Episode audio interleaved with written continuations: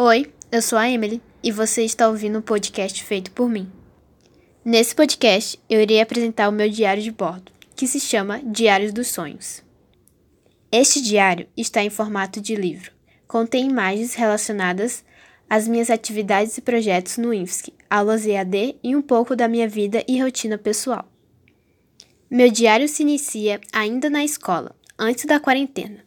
Os dois primeiros meses tive aulas de artes, práticas no laboratório em Química Geral. Em fevereiro ocorreu o nosso carnaval. O grupo NEAB fez um projeto incrível no Dia da Mulher. Realizei trabalho de espanhol e tive também minha última festa antes da pandemia. Em março, nossas aulas já eram EAD. Fiz muitos mapas mentais para auxiliar nos meus estudos online. Em abril, comemorei meu aniversário de 16 anos. Foi um mês muito incrível, apesar de estar longe de tantas pessoas. Em maio, ocorreu a suspensão das nossas aulas online. Então, eu estava sempre tentando fazer coisas novas para não ficar tão entediada. Foi um bom tempo para organizar as coisas e relaxar. Em agosto, ocorreu o retorno das ANPs. Nas quatro primeiras semanas, houve atividades da matéria de Química Geral.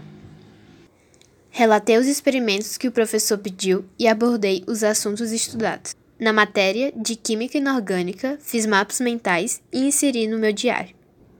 Na matéria de Artes, fiz comentários em relação aos fóruns postados pela professora.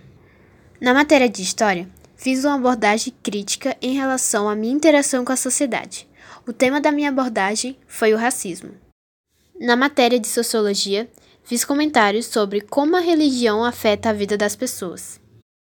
Na matéria de geografia, inseri mapas topográficos, satélite e projeção cilíndrica.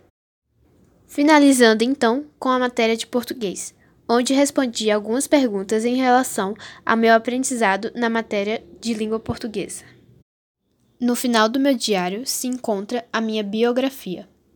Obrigado aos professores envolvidos na construção deste trabalho. Espero reencontrá-los em breve. Um abraço a todos.